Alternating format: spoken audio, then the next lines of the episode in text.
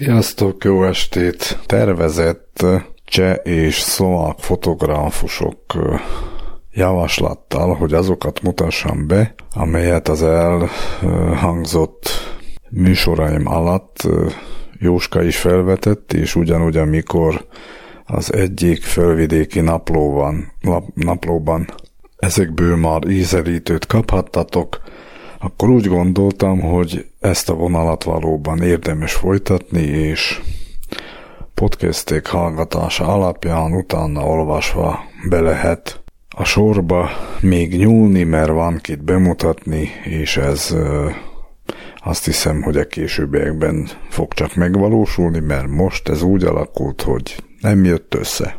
És hogy ne maradjatok felvidéki napló nélkül, akkor Szomolai Tibor, felvidéki szerző, Felvidéki Szága című könyvéből kapunk ma ízelítőt.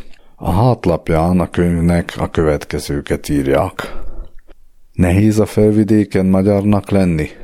Erre a gyakran felvetődő kérdése nem adható egy szavas válasz. Talán ebből a mátyusföldi magyarok sorsát bemutató regényből közelebb juthatunk az igazsághoz. A felvidéki szága családregény, de több annál. Egy nincs telen zsellér lány és az ő utódainak sorsa által a felvidéki magyarság hányatatásait mutatja be. Mindezt az egyszerű emberek szemszögéből, akik számára az csak újsághír, hogy valamelyik messze délen fekvő városban lelőtték a trónörököst, de az már véres valóság, hogy ennek következtében az egyik családtag odaveszett a fronton. Angyal Mária története az ezer éves magyar királyság végnapjaiban a 20. század elején kezdődik. Átéli és megszenvedi az első világháborút, Trianont, a második világháború borzalmait és a csehországi deportálást a kommunizmus éveit, a prágai tavaszt, a bársonyos forradalmat, Csehszlovákia szétválását és Szlovákiának az Európai Unióba való belépését már az utódai élik meg. Minden hányatatás ellenére a néhai szegényasszony leszármazottai egy családi találkozó alkalmával elégedetten vethetnek számot a múlttal, és bizakodóan tekinthetnek a jövőbe. Bár a családfájáról sok levelet messze sodortak a történelem viharai, a rokonság jelentős része még mindig a két ősi fészekben, királyrévben és alsó, alsó szeliben él. Magyarságunkat megtartottuk. Ha körülnézünk, láthatjuk, hogy a családfája erős és egészséges. Abban is biztosak lehetünk, ha segítjük egymást és összetartunk, akkor az Úr is megsegít bennünket, és nincs az az erő, amely ezt a fát ebből a földből kitéphetné. Írják mindezt a hátsó borítólapon, és hogy ki a könyv írója, azt az első zenei bejátszás után tudjátok meg.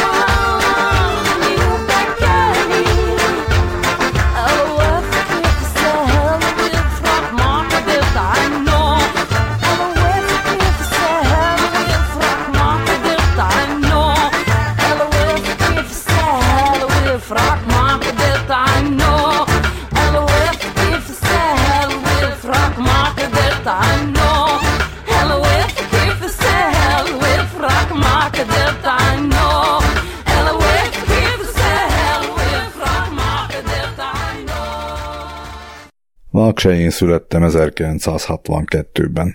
Egy mácsusföldi faluban, alsó szenében nevelkedtem. A Pozsonyi Duna utcai gimnáziumban érettségiztem, majd a Műszaki Egyetemen szereztem építőmérnöki oklevelet.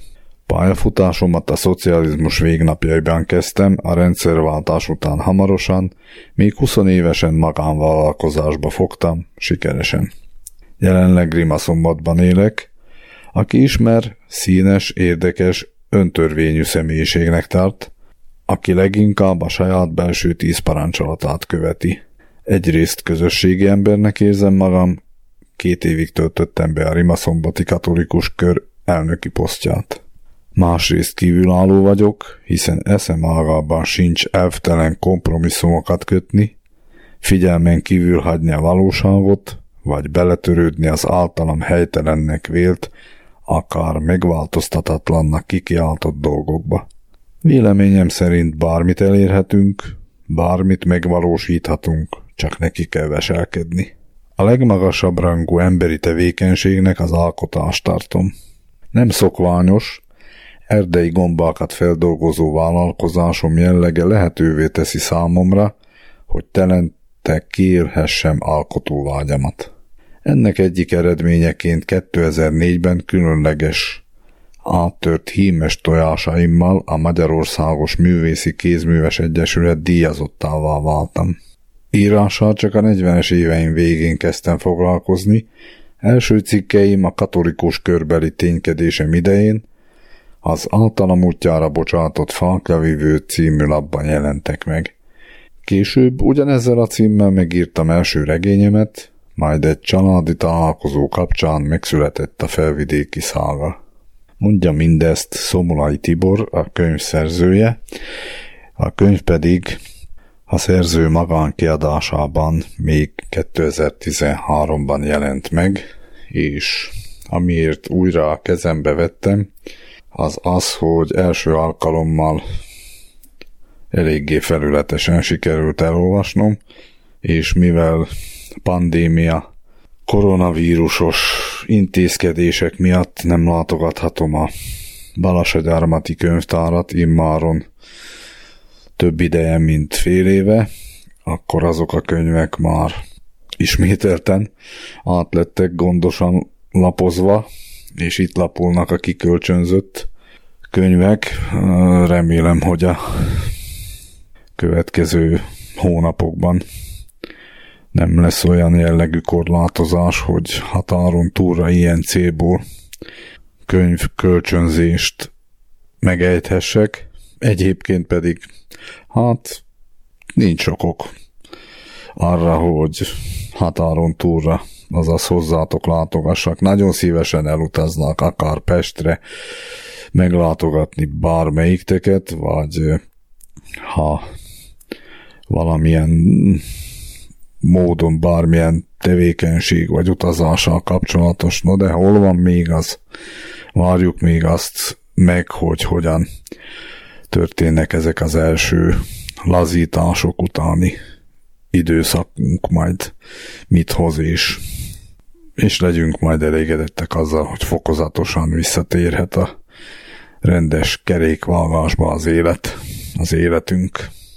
Hát úgyhogy majd akkor bizonyára a legtöbb kölcsönözhető mennyiség, 8 darab könyvet nagyon nehéz lesz úgy betervezni, hogy mi is legyen az, ha ismételten netán ilyen lezárásos dologba futnánk bele, vagy pedig a határon túli látogatás azzal járna, hogy aztán karanténba kell vonulni, meg stb.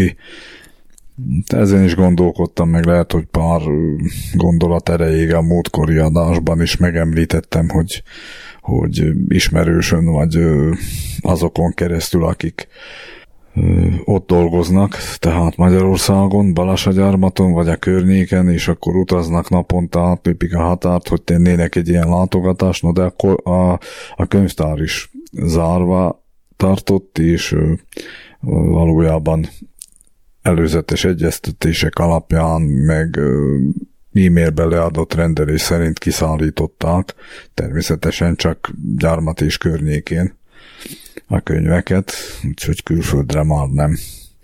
Hát érdekes szituáció adódhatna akar ebből is, hogy a, az országhatár itt nálunk az Ipoly közepe képezi, hát akkor az Ipoly Ipolyon átvezető híd fölött ejthetnénk meg ilyen, ilyen könyvtári kölcsönzési akciót, és talán kisfilmet is lehetne róla folytatni. Nem tudom, lehet, hogy most adtam valakinek ötletet, vagy még a végén aztán meg kéne valósítani.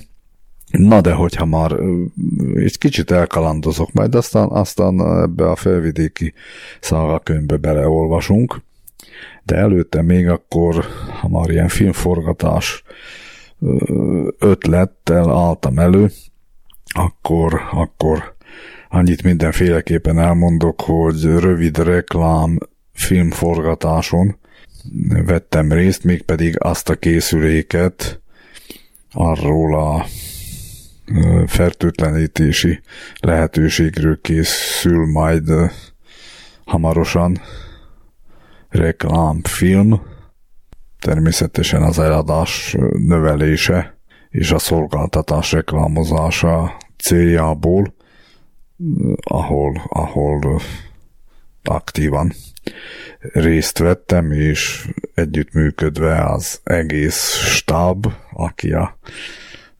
cégnek így működünk, nagyon jó kettő napos forgatás sikerült, nem láttam még belőle kockákat sem, részeket sem. Kíváncsi leszek, hogy hogyan sikerült, de én azt hiszem, hogy, hogy, hogy jó lesz.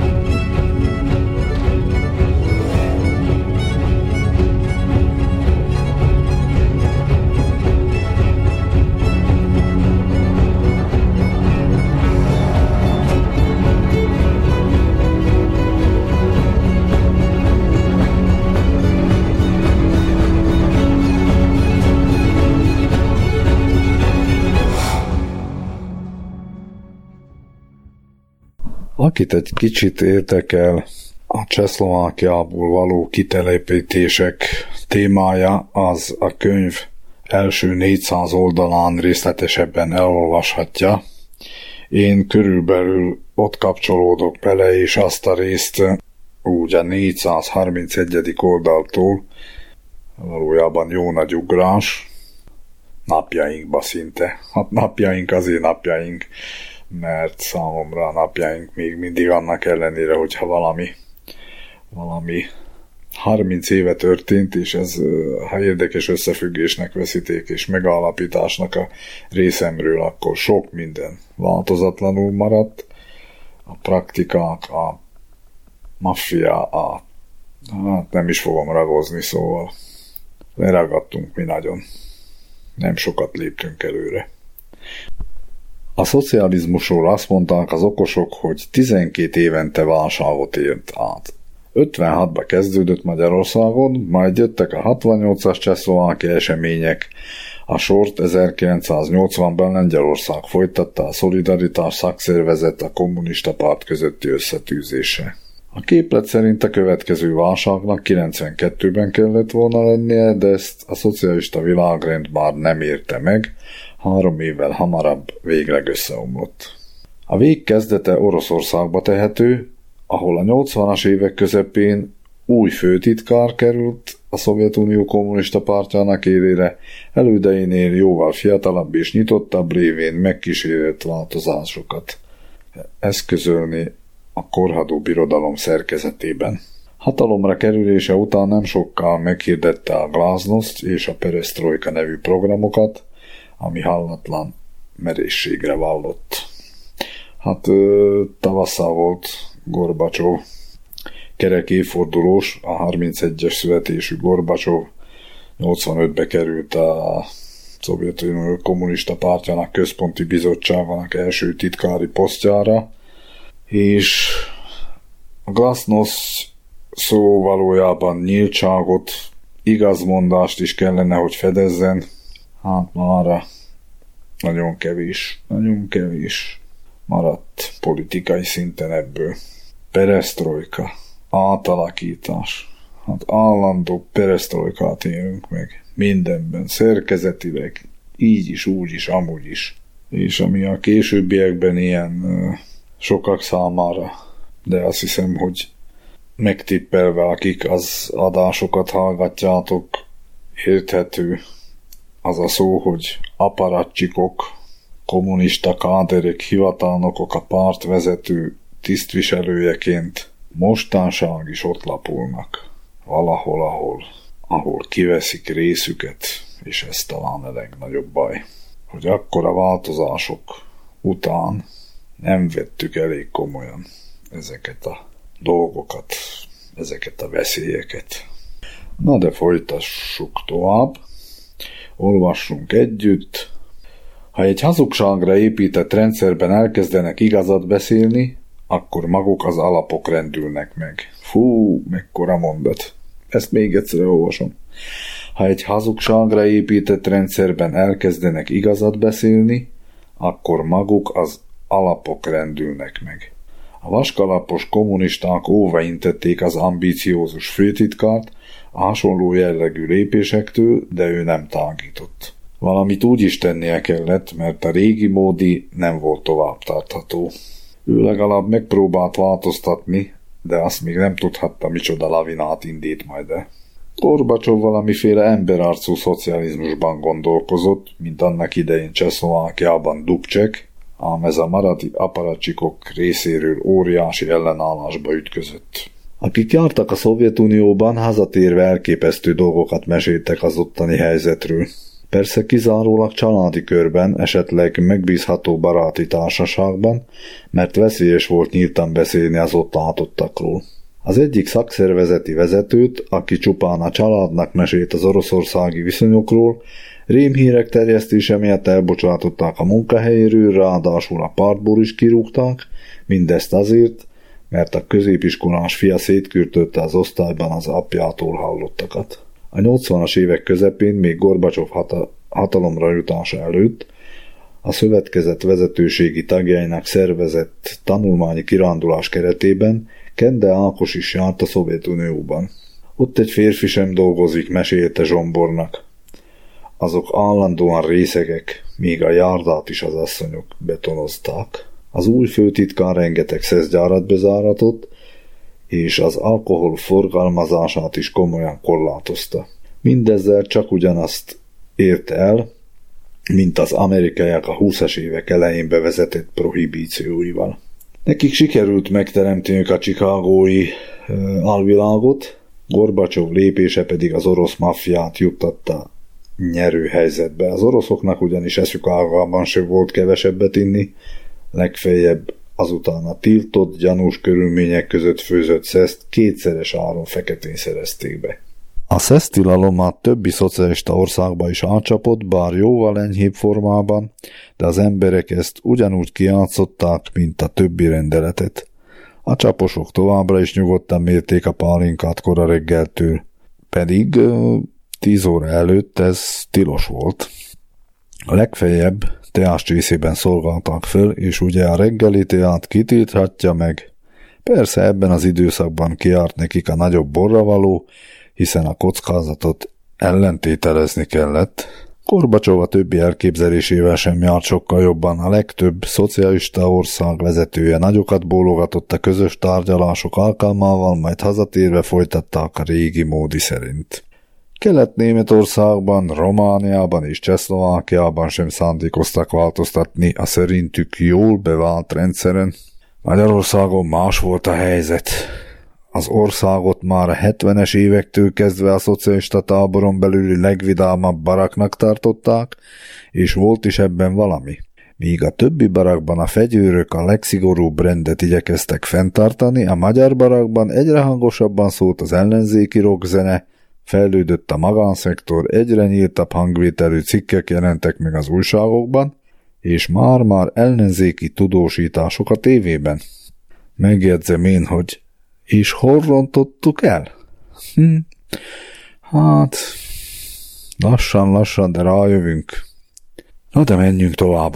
A magyarok a 80-as években egyre gyakrabban vonták kétségbe a kommunista vezetés hozzáértését, erre egy nagy beruházás a csehszlovák-magyar közös vállalkozásban épülő Dunai vízlépcsőrendszer szolgáltatott alkalmat, az ellenzék környezetvédelmi megfontolásokra hivatkozva támadni kezdte az építkezést.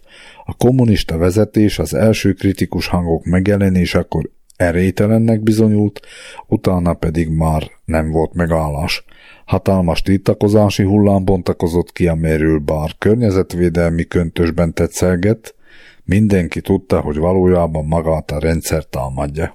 Mindeközben Csehszlovákiában szó sem volt az engedékenységről.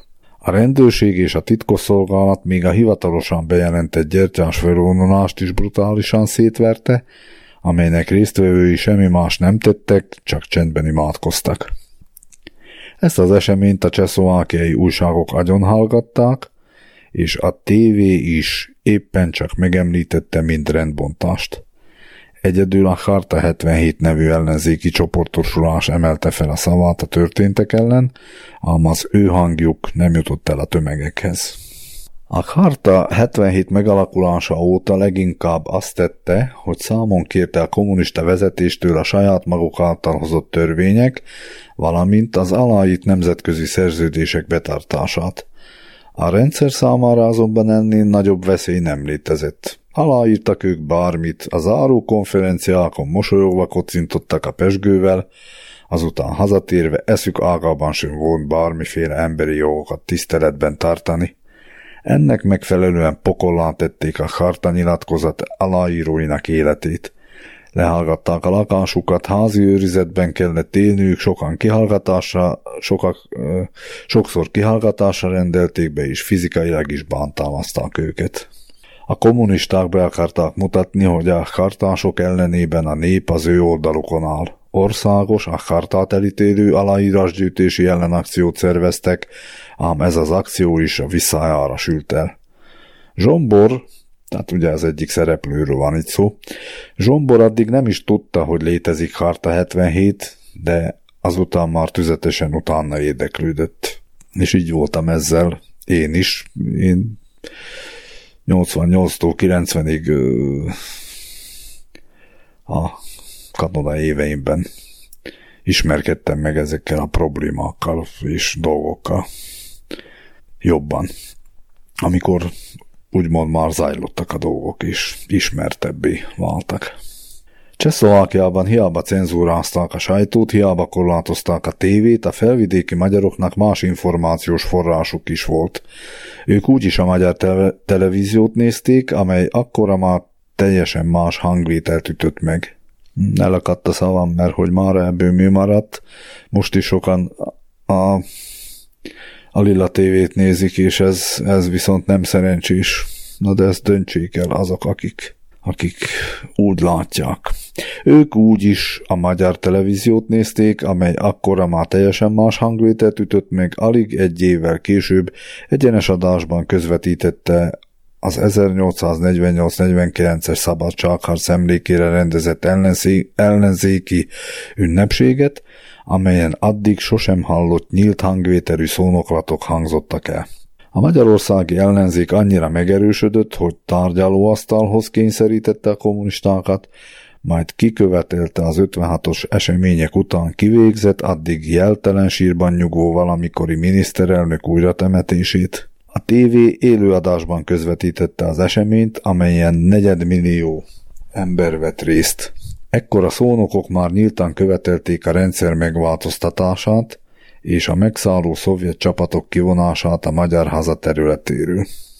Megállok itt egy picit, és akiben ezek a dolgok rossz érzést váltanak ki, csupán azt az észrevételt fűzöm hozzá, ugye ezeknek az eseményeknek az egyik főszereplője ma is főszereplő, és hogy mekkorát változott személyisége, inkább ezt így, így, így, így aztán, így aztán, na folytatom, folytatom, Uah!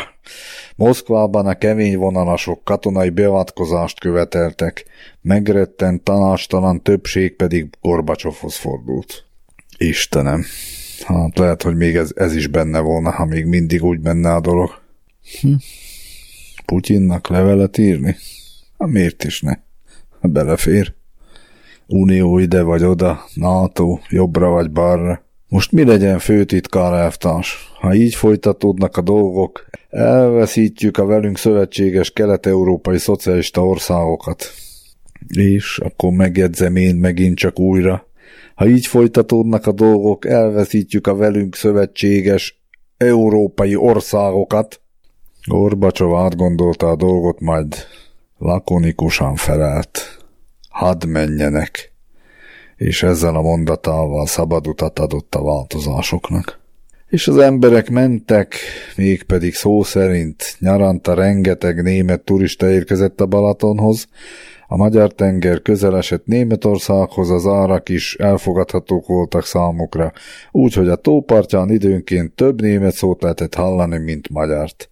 Ám 89 forró nyarán még többen jöttek, mint általában, mert elterjedt a hír, hogy a magyarok meg fogják nyitni a nyugati határt. Erre ugyan még várni kellett, de a keletnémetek már nem akartak hazamenni, inkább bevették magukat a budapesti nyugatnémet nagykövetségre. A rengeteg ember miatt katasztrófa fenyegetett az ellátásukat, végül a magyar máltai szeretett szolgálat oldotta meg. A kommunisták belátták, hogy engedniük kell, és megnyitották a magyar-osztrák határt. A televízió közvetítette a határátkelőn arra szóló hosszú kocsisorokat, majd azt, ahogy számtalan német Ausztriába áttérve leborul és megcsókolja a szabadság földjét.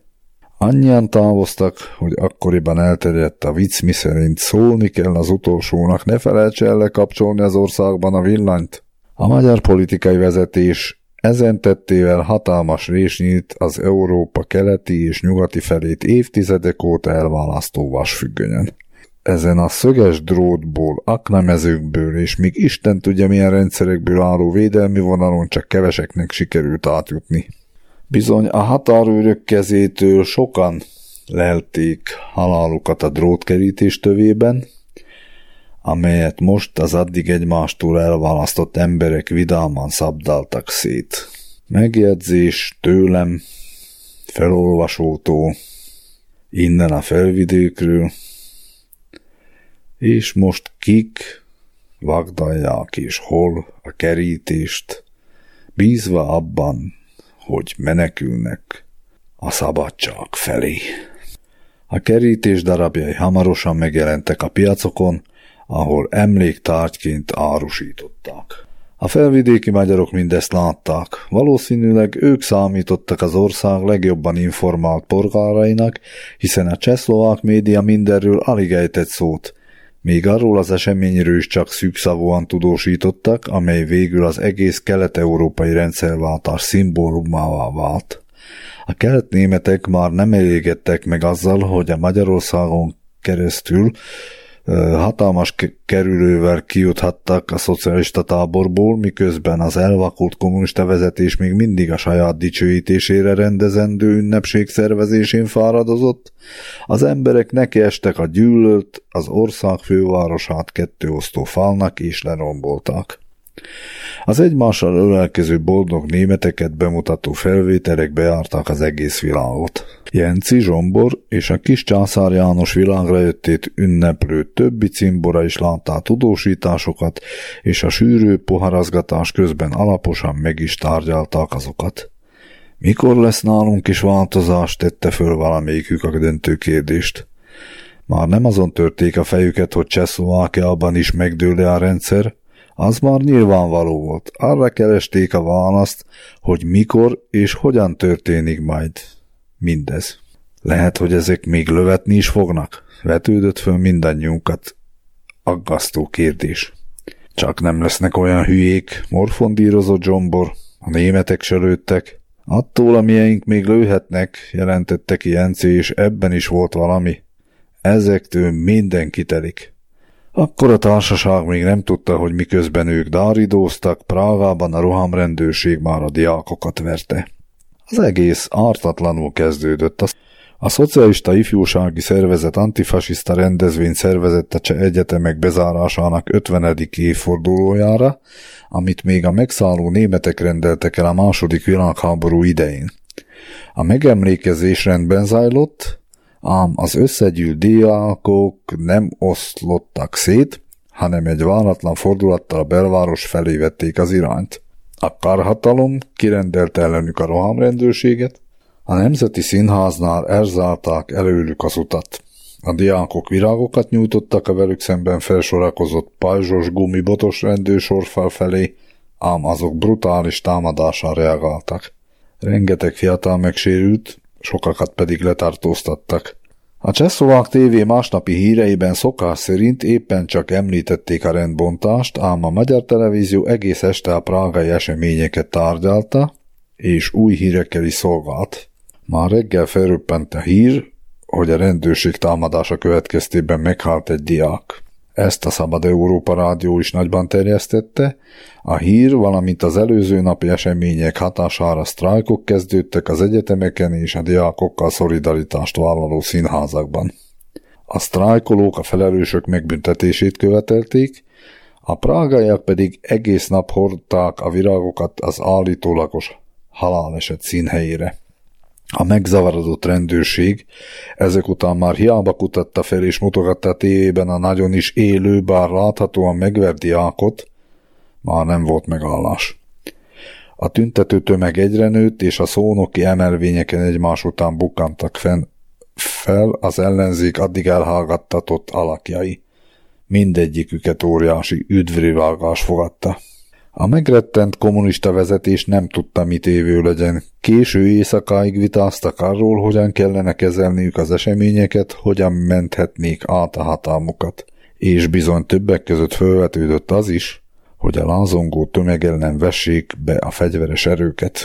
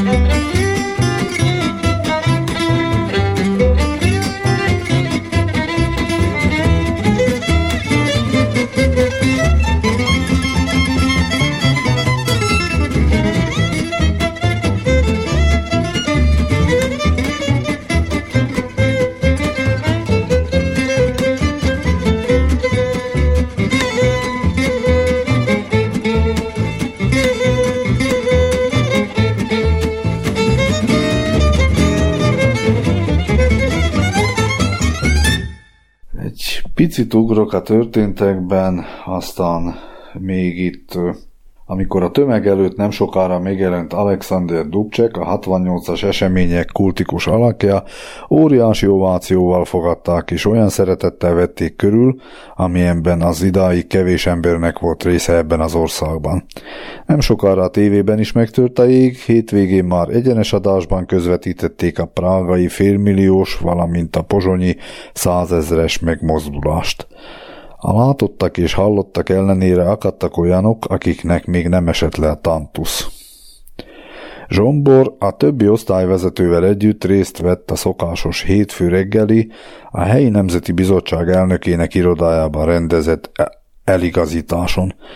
Itt máskor a heti teendőket vették át, ám aznap a vezetőség arról tanakodott, hogyan akadályozzák meg, hogy a hivatal dolgozói részt vegyenek a délutánra meghirdetett országos sztrájkon.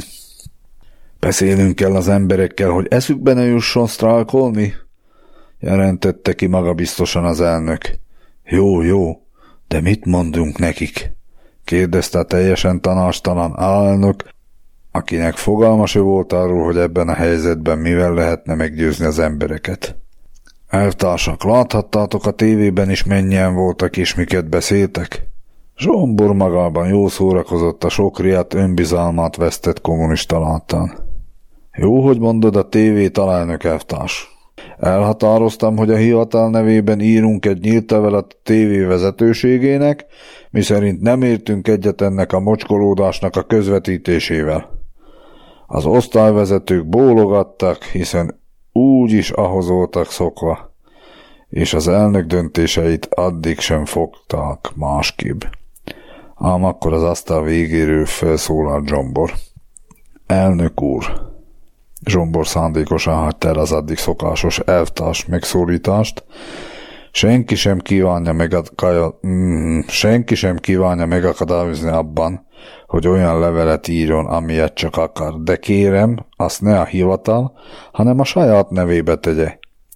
A helyi nemzeti bizottságba ugyanis én is beletartozom, én pedig végképp nem ellenzem, hogy a tévé közvetítse a megmozdulásokat.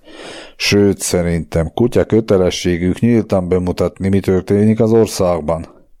Ha kézigránátot dobott volna közéjük, az sem okozhatott volna nagyobb riadalmat. Először az elnök tért magához. Köszönjük szépen, Kendeltárs, majd figyelembe veszük az észrevételeit. Most menjen vissza a munkahelyére és igazítsa el a dolgozókat. Kérem, a többiek meg maradjonak. Az építészeti részlegre még a délelőtt folyamán kilátogatott az ellenök a jogi osztály vezetője, győzködni kezdték az embereket, hogy ne vegyenek részt a sztrájkban. Zsombort a végére hagyták, mert a reggeli kijelentései alapján feltételezték, hogy őt meggyőzni kemény, de jó lesz. Az alelnök nem fenyegetőzött nyíltan, de éreztette, hogy az engedetlenség még az engedetlenségnek még lehetnek következményei. Erre páran beadták a derekukat, és ígéretet tettek arra, hogy a munkahelyükön maradnak. Néhányan kijelentették, hogy még meggondolják, Zsombor pedig leszögezte, ő mindenképpen részt vesz a tervezett nagygyűlésen. Végleges az elhatározás a kendeltárs? kérdezte nyomatékkal a jogi osztályvezető. Szikla Szilárd, jelentette ki Zsombor is. E szerint járt el.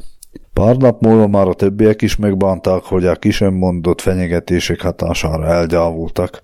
Akkora mindenki rájött, a kommunista képtelenek lesznek a fenyegetéseiket beváltani, bizonyossá vált a rendszerváltás. Zsombor számára a változások még kézzelfoghatóbb jelének a külföldre való utazási tilalom feloldása számított. Amint felröppent a hír, hogy ezentúl vízum nélkül lehet utazni Ausztriába, az emberek mintha megőrültek volna. A pozsonyi határát kerülő olyan hosszú kocsisor alakult ki, hogy a vége már a belvárosban is akadályozta a forgalmat, akik átjutottak, azonnal megrohanták az üzleteket és vásárolták a mikrohullámos ütőket, fagyasztóládákat és egyéb műszaki cikkeket. Az osztrák boltok ilyesmit még sosem éltek meg. Az egyik hétvégén Kinga rávette Zsombort, hogy ők is nézzenek át a sógorokhoz. El is indultak, be is álltak a lassan arra szoró kocsisorba, majd két óra múlva szépen visszafordultak. A dühöngő Zsombor kijelentette, Ha az áhított mikrohullámú sütő aranyból lenne ráadásul ingyen adnak, akkor sem várakozik tovább. Annak ellenére, hogy a vámosok csak az útlevelet ellenőrizték, azt is csak futólag a sor nem haladt. Pár nappal később Zsombor meglátogatta az egyik cimboráját Komáromban, megittak néhány sört, mert elha- elhatározták, átnéznek Magyarországra. A határátlépéshez addig szükséges Vámárú nyilatkozatot ki sem töltötték, mert úgy hallották a határőrök, azt már nem kérik. A határhoz érve egyetlen vámos sem láttak, a farkasordító hideg elől mindannyian behúzódtak a vámházba, így hát Zsomborék is arra vették az irányt. Zsombor megkísérelte kinyitni a vámház ajtaját, de a küszöb elé hordott hó miatt nem sikerült. Erre a csukott üvegajtón keresztül kiszól az egyik üldögélő határőr. Hova mentek? Magyarországra hangzott a felelet. Hát akkor menjetek, intett a vámos, és beletemetkezett az újságba. Atya úristen, hát így is lehet. Mindenféle nyomtatványok kitölte, kitöltögetése, motozás a zsebekben és a csomagokban való turkálás nélkül. Hogy lehet, hogy nem szakad le az ég, és nem dől össze a világ? Zsombor számára ez a pillanat jelentette az igazi áttörést, pedig a változásoknak csak az elején jártak. Naponta történt valami. A csehszlovák parlament megszavazta, megszavazta az alkotmány módosítását, ennek értelmében 40 év után megszűnt a kommunista párt vezető szerepe, most már szabadon lehetett pártot alapítani, és azok sorra alakultak is. Következő napon Václav Havel is, akit az ország új elnökének választottak meg. A valamikori politikai fogoly, a betiltott drámaíró, a Karta 77 oszlopos tagja óriási elégtétele vehetett tudomásul, hogy az elmúlt években mégiscsak érdemes volt vállalni az ellenszékiséggel járó sok-sok megaláztatást. A munka gyümölcse beérett, Csehszlovákia egy demokrata elnök vezetése alatt lépett a 90-es években. Az átalakított országgyűlés nyár elejére írta ki a parlamenti választásokat, ez lendületet adott az újabb és újabb pártok megalakulásának. Második magyar pártként létrejött az együttérés politikai mozgalom, amely nemzeti alapon kívánta megvalósítani a magyarság képviseletét. Zsombor ezt a pártot preferálta, már csak azért is, mert az elnökét igaz embernek tartotta, aki a kommunizmus alatt is képes volt kiállni elveiért. Durai Miklós vállalta a bebörtönzést, de az elvein nem változtatott. Egy ilyen ember véleményére oda kell figyelni, és Zsombor oda is figyelt. Zsombor egyik pártba sem lépett be, valahogy óckodott attól, hogy beálljon a sorba. Főleg miután felfigyelt arra, hogy nagyon sokan csak a várható haszon reményében léptek be valamelyik pártba. Hiába a szocializmusban az emberek megtanulták, hogy jó a tűzhöz közel lenni. Hát ezt a hozzáállás sokan mostanáig praktizálják, és lassan ezek a dolgok, ha több tíz évnek ezelőtt is történtek, mint hogyha, mint hogyha ismétlődne a történelem, hogy úgysem tanultunk belőle. Lehet itt mozgalom ilyen, lehet itt olyan, nyerhet bárki nagy előnnyel választást, amint hatalomra jut, akkor hatalmával vissza is élhet. Teheti ezt mind azért, mert engedjük neki. De hát ezt is már én egyszer elmondtam is, ismételni mindig ugyanazt, mint a papagáj körbe-körbe.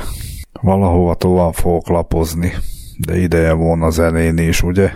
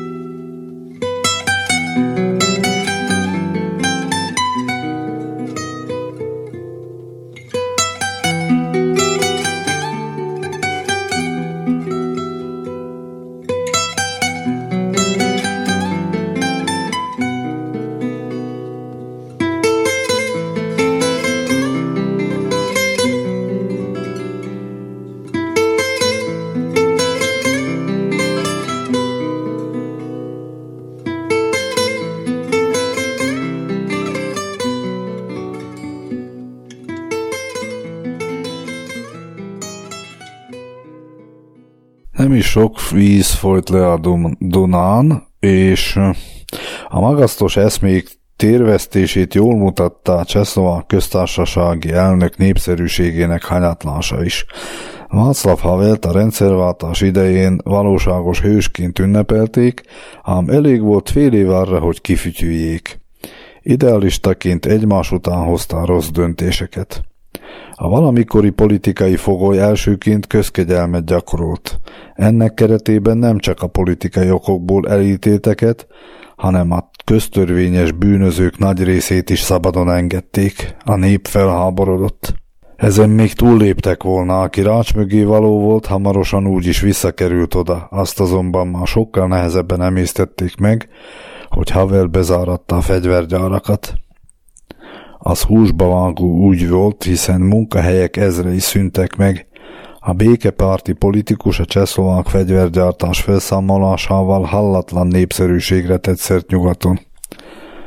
Elhalmozta kitüntetésekkel a csehszlovák cégek valamikori piacaira pedig azonnal benyomultak az angol, francia, amerikai és izraeli fegyvergyártók.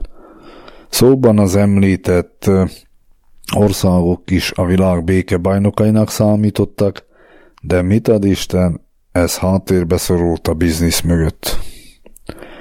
Hasonló forgatókönyv szerint jártak el az orosz piac esetében is. Orosz ellenes hangulatot szítva a nyugatiak elérték, hogy a csehszlovák cégek figyelem, figyelme elforduljon az addigi legnagyobb kereskedelmi partnertől, mindenkit azzal kecsegtettek, hogy nyugaton majd újabb, az eddigieknél sokkal jobb lehetőségek várnak rájuk. Hagyjátok a fenébe az oroszokat, csak nem fogtok olyanokkal kereskedni, akik 40 évig elnyomtak benneteket. Bújtogatták a demokráciába beleszeretett csehszlovák politikusokat, és azok igazat adtak nekik. A Szovjetunióba irányuló kivitel csökkenni kezdett, hogy a szovjet nép azért ne szenvedjen hiány semmiben, az áldozatkész amerikai és nyugat-európai cégek a csehek helyére léptek természetesen csupán emberszeretetből, az orosz nép iránti érzett törődésből. Napjainkban pedig mi történik?